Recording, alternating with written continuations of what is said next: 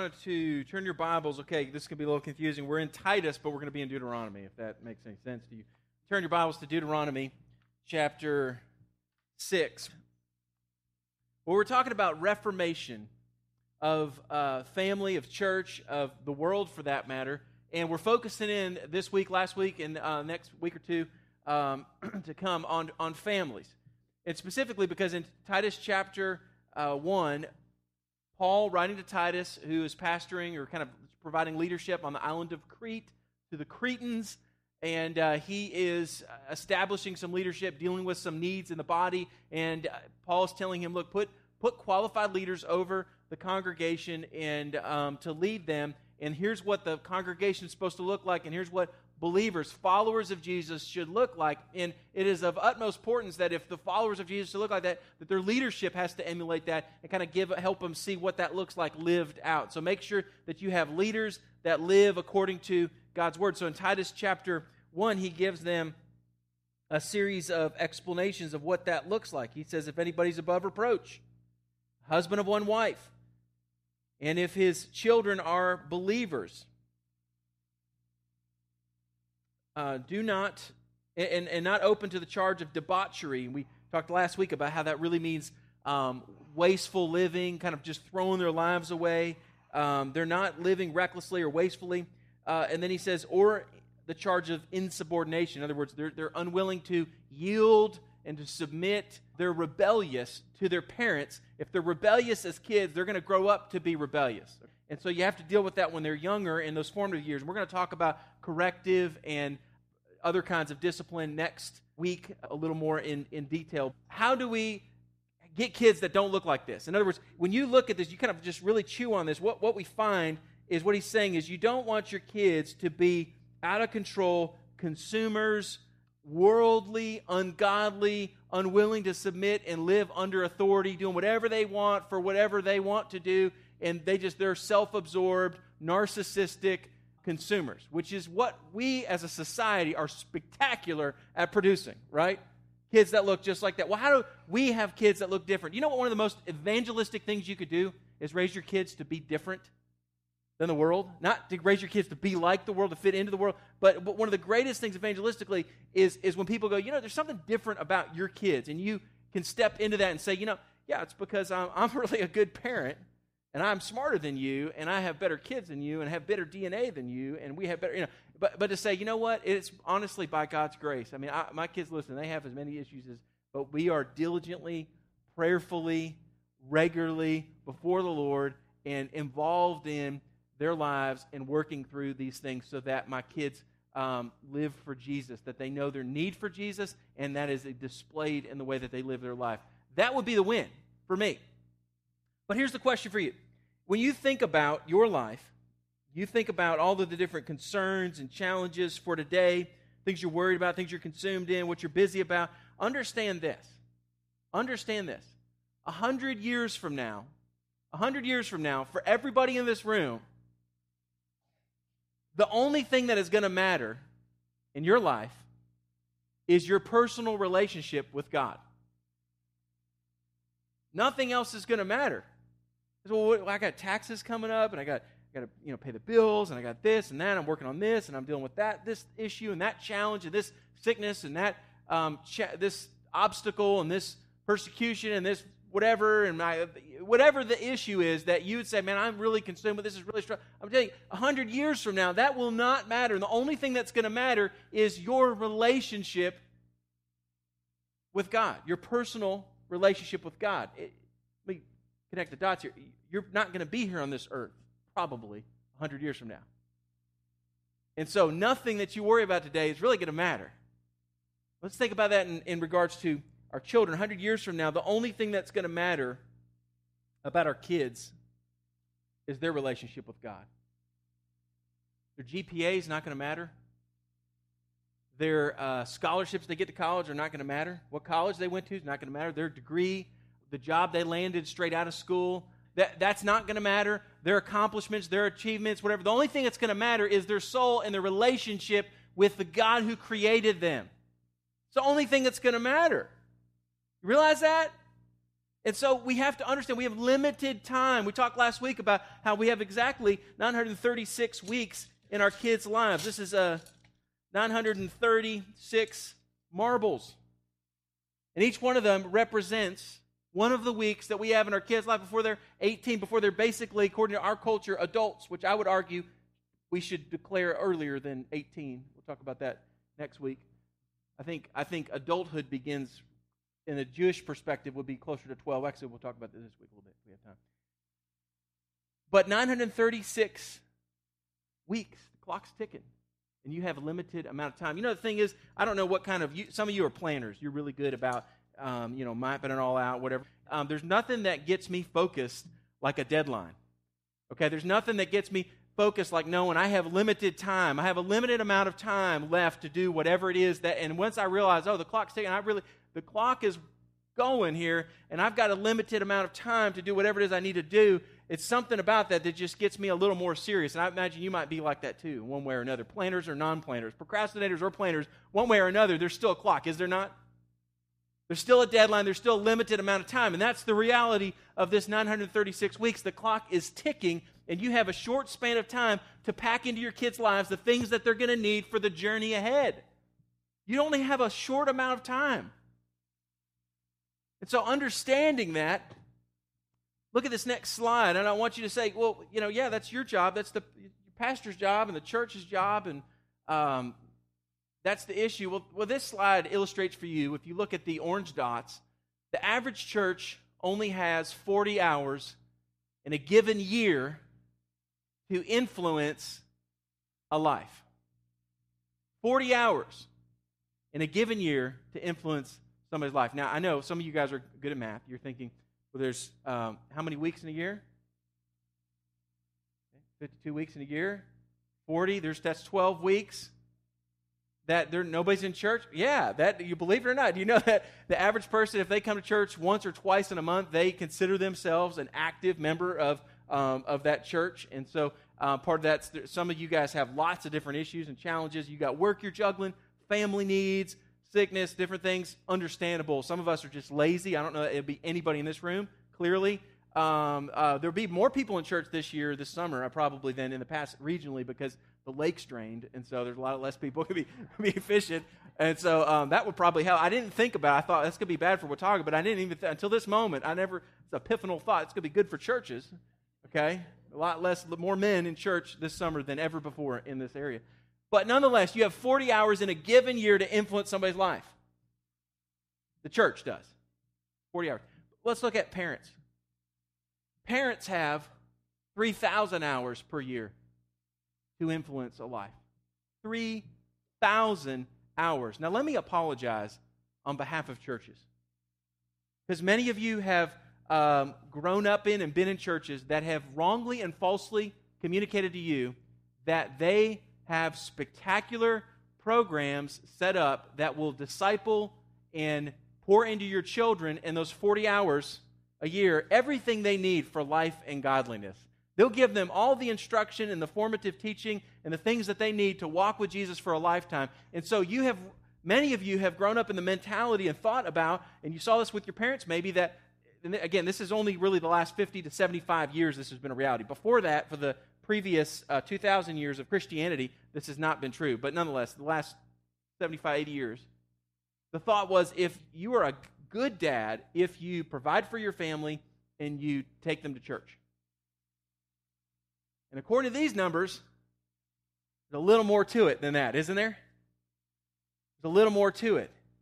And so, how are we doing as the body of Christ equipping parents to pour into their lives. And for that matter, is there a plan in the Bible? Again, we want to have a biblical worldview. Does the Bible actually speak to education and discipleship of children? Does it even inform us and give us any idea of what we're supposed to do with kids? And got great news for you. Yes, it does. The Word of God speaks clearly to that. And that's where I want to jump to Deuteronomy because God has, has given us in Deuteronomy chapter 6 a beautiful plan for what this looks like and how this is to be fleshed out. Let me give you some background. There was a nation, there was a nation of people who lived for hundreds of years under oppression and persecution. They were, they were basically turned into slaves. And as that nation grew uh, in their population, they continued to be oppressed and to be uh, persecuted. And God raised up a leader to help them. He raised up a leader who would uh, help them rebuild their sense of identity as the people of God, of their, their faith in God. He led them through uh, what ended up to be decades of challenges and obstacles, hundreds of miles of, of journeying and traveling as a huge, giant nomadic people working through different things. God provided for them, and He used this leader to lead them and to guide them and to direct them. And one day, in the camps of this nation of people, this nomadic group of people, spreading through the tents and through the different places, the, the, the word began to spread that their fearless leader, who has led them for decade after decade after decade, is going to step aside and he's going to pass the reins to somebody else who's going to lead them for the next part of the journey. You understand about they were probably very frightened because the next part of the journey was going to be a challenge and, and they were not sure what was going to happen. And as he gathered the people together to give them a farewell speech, he began to remind them of all the things that God had done. Remember when God delivered you from slavery. Remember when God provided for you water in the desert Remember how God provided for you food week after week, in fact, day after day after day. Where there was no food, God supernaturally provided you food. Remember how God was able to sustain your clothing for 40 years in the wilderness. Remember how God has been faithful and He's delivered us from slavery and He's delivered us from oppression and persecution and provided for us and led us to this moment. Remember all those things. That's what he said. Now, a lot of people probably tuning out because they're thinking, well, we've heard this all before. He's talked about this a bunch of times. Yeah, God did this, God did that, God did this. It all sounded familiar, reminded them of God's faithfulness to them, the laws that he had called them to live by. But his message shifted and it began to share some new things that he had never said before. He gave them some instruction for how they are to go into this new land that he's going to provide for them. In fact, he said this land is going to be so good, you're going to have wells that you're not going to have to even dig. There's going to be, this is a land flowing with milk and with honey. This is a land that's going to have an abundance for you. And all you have to do is, is, is inherit it. You just need to walk into it, step into it, and I'm going to give it to you, and I'm going to provide it for you. But I want you to be really careful that you don't begin to worship false gods or to get distracted by the prosperity and the ease of life you're about to have in some ways. Don't let that draw your hearts away from me, the one true God who loves you. And so he gives them what the Jews to this very day recite in the morning and at night every day. It's called the Shema. The Shema. It's the Hebrew word for the beginning of this verse, the Shema. It means, Hear, O Israel. So here are the words that he says to them. In fact, let me begin in this is chapter 6. Let's begin in verse 1. Now, this is the commandment, the statutes, and the rules that the Lord your God commanded me to teach you, that you may that you may do well in the land to which you're going to going over to possess it. That you may fear the Lord your God and your son and your son's sons by keeping all of his statutes and his commandments, which I commanded you all the days of your life, that your days may be long. Hear therefore, O Israel, and be careful to do them, that it may go well with you, and that you may multiply greatly as the Lord, the God of your fathers, has promised you in the land flowing with milk and with honey. Verse 4. This is the Shema. Hear, O Israel. The Lord our God, the Lord is one, and you shall love the Lord your God with all of your heart, and with all of your soul, and with all of your might. And these words which I have commanded you today shall be on your heart, and you shall teach them diligently to your children, and you shall talk of them when you sit in your house, and when you walk by the way, and when you lie down, and when you rise, you shall bind them as a sign on your hand, and they shall be as frontals or frontlets between your eyes. That's a little box, uh, the phylacteries that you might see. Hasidic Jews will have a little box on their forehead and on their hand, and then leather wrapped around their, their arms, binding it to their arms. They literally did this often when they would pray.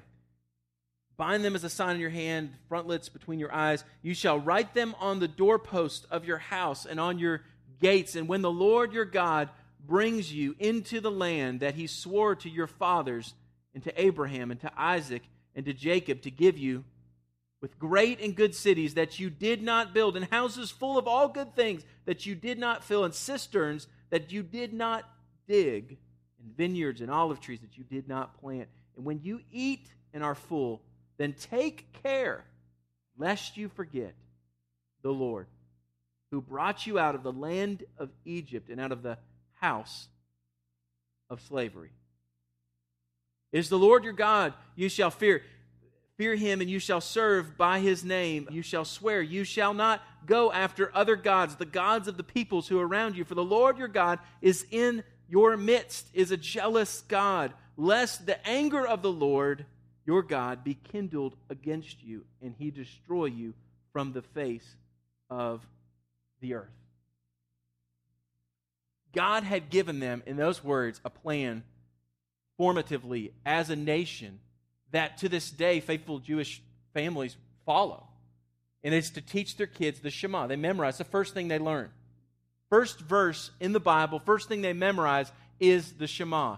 And they hold it with them for the rest of their life to, to anchor them to the reality that the Lord your God, hero Israel, the Lord our God. We're part of a community and we have a God and he is, he has a name. Notice in your Bibles there's a capital O, capital R, capital D behind the L. You notice that? It's saying that that's the divine name of God. That's the personal divine name of God. Some people would, would, would pronounce that, translate that Yahweh. We don't know exactly how to pronounce it, but it's God's personal, specific name. It's not hey, God, generally speaking, is your It's God, the God of the Bible, the I am that I am, who revealed himself to Moses, who went to Pharaoh and told Pharaoh, I am that I am says to let my people go. That God is our God. He is one. Not a multitude. He's not one of many. He is one. You shall love the Lord your God with all your heart, with all your mind, with all your soul what is he saying here in these verses? He knows that they would be transitioning from slavery and wandering to settle down in a land flowing with milk and honey, fruitfulness. And they were not extremely, if they were not extremely careful and diligent, they would become distracted by the prosperity and riches of their new life. And number two, they would forget to accurately and diligently teach the next generation who God is, what He has done, and how to know Him. Incidentally, that's the three things you want to write down. This isn't on the slides here, but, but three things that we as parents need to do for our kids, and that you, as you have an opportunity to pour into somebody else's life in discipleship, we want to talk about discipleship, which is really the big theme behind Titus, not just in the family, but in the body of Christ. What does discipleship look like? Simply put, if you want to teach people about God, here's what is in this passage, the Shema, and here's what God commands us to be teaching. He commands us to teach people who He is. I'm the Lord. I have a name. I'm one God, doctrinally. This is who I am. Who He is. What He has done. Delivered you from slavery. I've delivered you from us. I've provided for you. I've created the world. I, you're accountable to me. I've done all these things. So, who He is, what He has done, and how to know Him. You come by grace through faith. Boldly, you can come to the throne through the blood of Christ how do you, what does God require of us, and how can we know Him personally? Is the third piece of that. Who God is, what He has done, and how can we know Him is the most important thing we can teach our kids. It's the most important thing. If you fail at teaching your kids anything else, you've got to teach your kids those three things who God is, what He has done, and what does He require of us? How do we know Him rightly? There's a multitude of things, four things I want to highlight for you in this passage um, this morning. The first thing is to live with the end in sight. Live with the end in sight. The end is, as I mentioned a moment ago, the Lord our God. The Lord is one. Moses was less concerned. Interesting, think about this. Moses was far less concerned about them becoming atheists than he was about them becoming idolaters. You know, the, the biggest problem in our world is not atheism. The biggest problem in our world it would be idolatry, and the chief among those guilty would be professing Christians that worship many gods and yet profess one. That they're running after many false saviors to sustain them, to give them hope, to give them peace, to, to, to draw their identity from, and yet really they, they say they're all about Jesus, but the reality is, is many times our lives don't look like Jesus is the center. And, and the smartest people to, uh, to pick that up is our kids. They see that. They can see the dichotomy, the division between what we profess and what we live on Sunday and what we live the rest of the week. They, they know that. They see that. And so live with the end in sight. God is much more concerned with idolatry and people being his people being distracted by wealth and prosperity and security and false gods. What is the win for your kids? God, uh, you, you, might say, well, it's, it's good grades, there's lots of activities, having the right friends, having the right school, having the right sports, the right grades, the right college, the right job, the right spouse. Those are all good goals. But what do they really matter most? I mean, have the end in sight. What matters most is that they understand that the Lord is our, our God, our family's God. Our church is God. He is our God. He is one. The most important thing. We have to know Him and what He has done and how to know Him. Rather, that's the most important thing we can teach our children. You know, it's possible to gain the world and lose your soul. And I think sometimes as parents, we, we tee our kids up for that kind of that, that, that tragic ending because we don't live with the end in sight the defined win for me is that my kids know Jesus. They know his ways and they know how to know God through Christ and that he alone is their righteousness. And whatever else God does with their lives, I look forward to seeing how he uses them, how he works, what he does. But that's if not if they in the world's eyes are complete abject failures, but they succeed in that area, praise Jesus. Because a hundred years from now, the only thing that's going to matter is their personal relationship with Jesus. And that's what I want to live for. Live with the end in sight. Second thing, fight for their heart. Fight for the heart. He says, The Lord our God, the Lord is one. And then he goes on to say, Love the Lord your God with all your heart, mind, strength.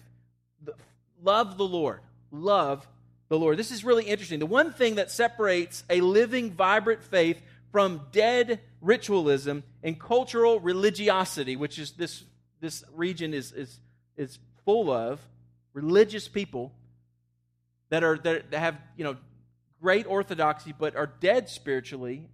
And the, the one thing that separates is, is love. It's love. Jesus would take these same words 1500 years later from the shema when he's asked what is the greatest commandment? If you could take all the commands in the bible and you could boil them down what would be the greatest one to you? What are the things that god said do this that you think would be the best. And you know what Jesus' answer was? You, you know, he said, Love the Lord your God with all your heart, mind, soul, strength. Love God. That's the greatest thing you can do. All the commandments flow from that. In fact, the first four of the Ten Commandments flow from that. The first and foremost, what God calls us to do is to make sure our heart is centered. We don't want to be Pharisees, that we are obedient. We follow the list. We do the things God tells us to do, but, but the heart is not there, right? That's not the win. Fight for the heart.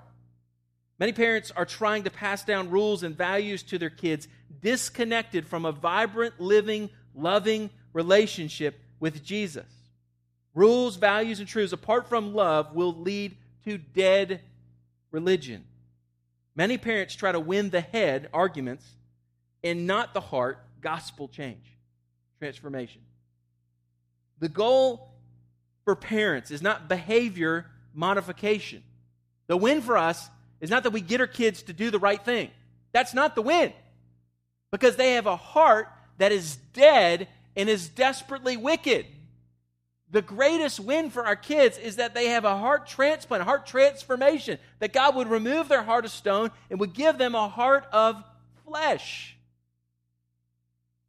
This has been a debate through the year, years and through the ages, and there's most of the parenting books you'll find, even in a Christian bookstore, are from a Pelagian mindset that says that the way you act and the things you do and the environment you are is, is the most important thing. That kids are born basically good, and, and the environments that they're in um, have to do with what they're going to turn out to be. And so the goal in good parenting is to make your kids, uh, but give them the best environment and help them steer them along so they make right choices. Always put before them good choices, bad choices. Help them to make the good, right, moral decisions, and that's the win of parenting. And that is demonic, false truth. I need Jesus. And my righteousness, my actions are filthy rags on my best day. And so are yours, and so are your kids. Your kids' greatest need is to be confronted with the law and the Word of God in a loving, gracious way and understand that, you know what, you'll never live up. You're, you're never going to be good. Enough. You're never going to obey your parents perfectly. You're never going to do this, you're never going to do that. You're never going to. And, and, and so instead of getting mad and saying, well, I just give up, or trying harder, being a Pharisee, you need Jesus to change your heart. So repent the fact that you don't measure up. And put your trust in, trust in Jesus, and He will change you, and He will transform you. You need a heart transplant. You don't need moralism. And yet we take the law of God. You remember from weeks ago, there's a two by four that had the, the law on one side, and the other side we flip it over, and it was a measuring stick. And a lot of times we take the, the law and we use it as a stick to beat people into submission rather than as a measuring stick to say, you know what, you, you don't measure up. That's the purpose of the law, is to tell you you're not good enough. You need Jesus to be different. You need Jesus to be transformed and changed. In fact, many kids rebel from their parents because their faith has been divided and not lived out in authenticity, and it's been disconnected from love a loving relationship with Christ. It's been traded for ritualism and rules. The third thing that this leads into is make it personal. Make it personal. He says in verse 6 And these words which I have commanded you today shall be on your heart. Shall be on your heart. They need to be on your heart. You cannot effectively teach that which you do not live. Parents, Jesus followers, grandparents, singles, wherever you're at, you can't effectively teach to other people that which you do not effectively live. And so that this does not mean that you have to be 100% obedient or you cannot teach your children. That's not what I'm saying. Remember the law, the point of the law is to point us to our need for Jesus. The most important thing you can give your kids is an accurate view of what it is, what it's like for the gospel of Jesus to change and transform you. Let me give you some thoughts the, the church and the home display the gospel most clearly, not in their perfection, but as the grace and the love and the power of Jesus transforms them. Jesus is, is most visible not in your perfection, but in your in the process, you being changed. Jesus is most visible not in you being perfect, but you being in process as He's changing you. That's where other people go, man, He's changing you, transforming. I, I see that you you, make, you make mistakes and you mess up, but then you turn to Jesus to, to forgive you and to give you hope and to help you. And uh, you've changed a lot. I've been watching you, and you've changed the way you handle this or handle that. Important thoughts. Uh, what if the greatest win for parenting wasn't giving our kids our perfect examples? How many of you guys uh, grew up with parents that were, you know, do as I say, or, or you maybe your, your neighbor's parents probably. We don't want to indict your parents. But do as I say, not as I do. You grew up with that mentality around you? Okay, do as I say, not as I do. Here's what I require of you. Here's what I expect of you. Here's what this is what you're supposed to do. This is what you ought to do. This is what you and, and for that matter, your parents were never wrong. Even when they're wrong, they were not wrong. Okay, they refused to admit that they were wrong. That's not good parenting. What if the greatest win for parenting wasn't giving our kids our perfect examples, but a front row seat to God's grace and goodness working out in our lives? What if the wind was to say, hey, why don't you pull up a chair to our lives? I want you to, to see. You, front, you see me all the time. You know, look, I, yeah, I preach on Sundays and, and I tell people about the Word of God, but you know as good as anybody that I haven't arrived. I have anger management issues at times. I get frustrated. I get impatient. I get, you know, you know that. And so, so, yeah, you need to deal with the issues in your life. But look, Jesus is transforming your dad too. And let me tell you, I, listen, I need to ask for your forgiveness. I shouldn't have handled this that way. I was wrong. And then I need God's help to help me change. I need God's grace to help me change. I need Jesus to make me different in this area, that area. But you need Jesus to help you and change you too. I can tell you how many times my kids have said to me, I pray for God to change me, but, he, but He's just not changing me. Or um, He's just, this isn't happening, or that's not happening. Or I ask God not to make me, you know, to, to help me to remember to make my bed, and I just can't remember to make my bed, or whatever the issue is. You know, and, and, and what they don't realize is, is depending on where they're at in their spiritual journey, all I, the win for me is that they constantly are growing in their awareness and their need for Jesus. And then one day it's going to click and they're going to go, you know what? I really need to follow Christ. And their awareness of their bad is going to be so big that they're going to go, man, I have no hope in my own righteousness but to put my faith and trust in Jesus. And where else are they going to see that except hopefully in their mom and dad? We, we got 3,000 hours a year to spend with them. Surely, if we would live this way, that they had a front row seat to God's grace and goodness working on our lives, that would make a difference. How do we think our kids will see their need for Jesus if we have no need for Jesus? If we've arrived and we're just doing the ritual, we're just doing the stuff, we're just jumping through the hoops. What, how, how's that going to ever help them? It's not going to help them. So make it personal. Let them see Jesus changing and transforming you in your life, that, that He is not just that you understand that the Lord your God, the Lord is one, but that you love the Lord your God with all your heart, and that these words that He has commanded you are on your heart daily. And the last thing He says is diligently teach these things to your children. Last point is restore the rhythms. Restore the rhythms in your life. One of the ways that they did this in the and to this day is they have provided um, mezuzahs in their homes. And so they, it says that you're to take the law of God and you're to put it on the doorpost. And so um, years ago, I picked up, I got this little mezuzah. And if you're to go to Israel to this day, every hotel in, in Israel is going to have a mezuzah on the door of every room. Every home of every Jewish family is going to have a mezuzah. And inside it is a little tiny copy of Deuteronomy 6 and of the law, written in Hebrew. Let me read it for you. Shema, oh Israel. That's all I know. Uh, the law of God, Deuteronomy chapter 6, written. And they're to hide this thing on their hearts, they're to place it on their doorposts. Interestingly enough, by God's uh, grace, when we bought the house that we're in now, uh, He got provided, and that's a whole other story of His provision in our lives. But He provided in His perfect timing, perfect house for us.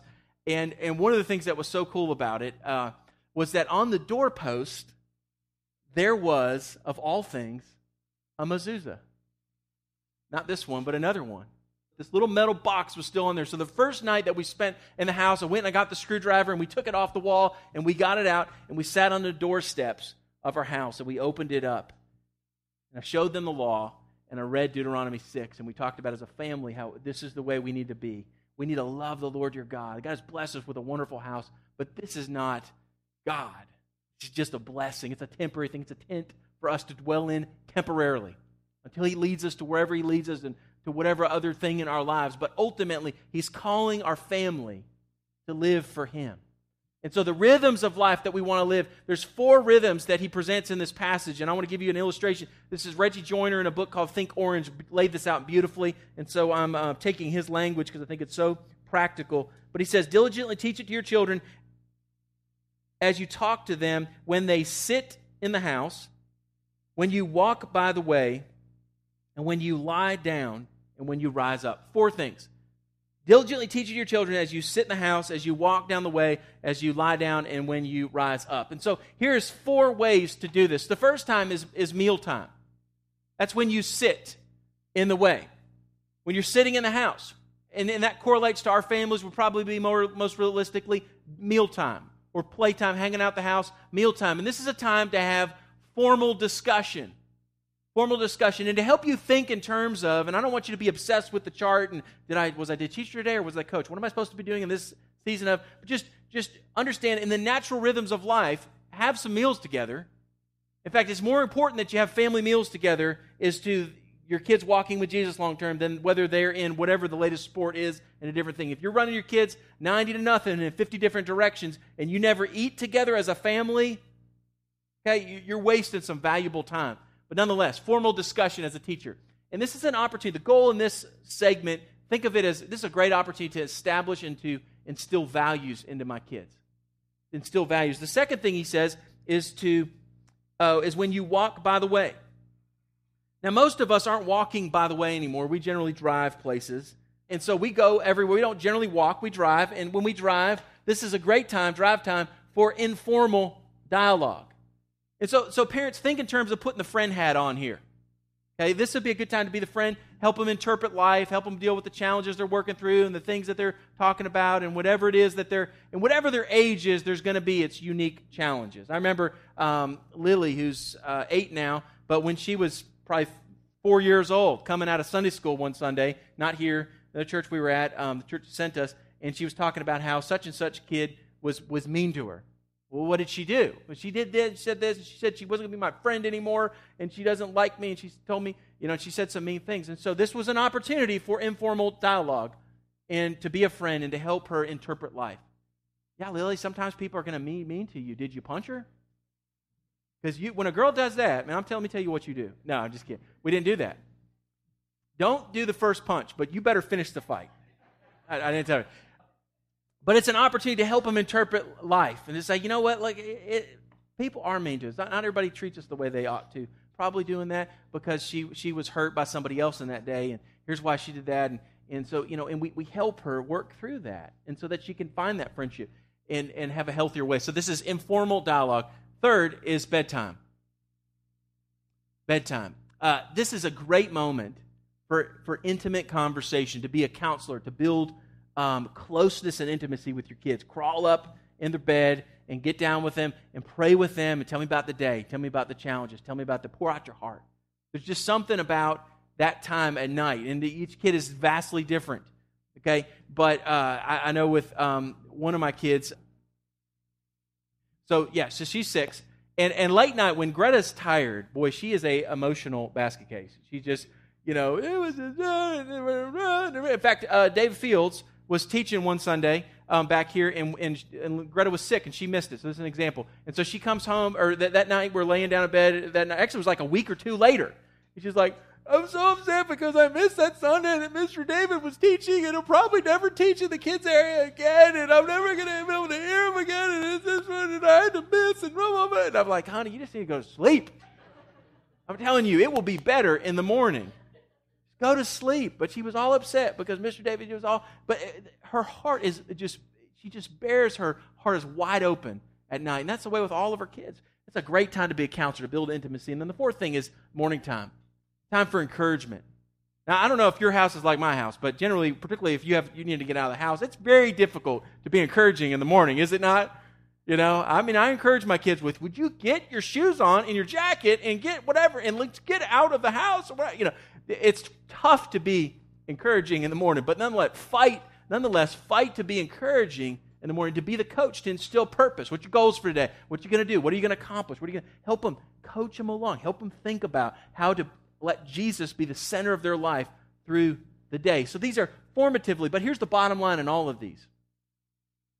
Interject into all of these. I want you to see this whole grid through the lens of who is God? What has he done? How can they know him more deeply? When we talk about establishing values, interpreting life, building intimacy, instilling purpose, all of them are seen through the grid of having the end in sight. Who is God? What has he done? How has he shown his faithfulness? What does he require of you? How do you live for his glory? Putting those three values before them is the way that we live our lives. Remember, the only thing that matters 100 years from now is going to be our kids' relationship with Jesus and our relationship with Jesus. Let's pray. Father, I pray by your grace that you would help us help one another. But I do not know of a person in this room that would say that they have arrived in this. They got it figured out. Man, they got parenting nailed down. When I, I am chief among sinners in being a perfect parent. And so, I, Father, I'm thankful for these, this grid that you have given us, that, we, that you have given us in Deuteronomy chapter 6, a great plan that of all the things you could say in a farewell speech through Moses to your people, of all the things he could say, is to remind them that there, there is one God. They need to love him, and they need to know him. Love him with everything that is in them, with all their heart, their mind, their soul, and, and, and that they need to diligently entrust this to their children to their children's children, their children's children's children. God, I pray for whatever the season of life that we are at in this room. I realize we're not all in the season of parenting. Whatever season, would you show us how we can live this out in our lives? Would you show us how we can apply this to others in the body of Christ that we could be pouring into and looking for formative, um, encouraging ways to, to point other folks to Christ, that we would come beside other families and grandkids and other people, maybe maybe young singles that come beside families to, to learn these things, to help them do this. And God, to the degree that all of us would say we have failed, Lord, we repent. We thank you for Jesus who forgives us, who restores us. Lord, I thank you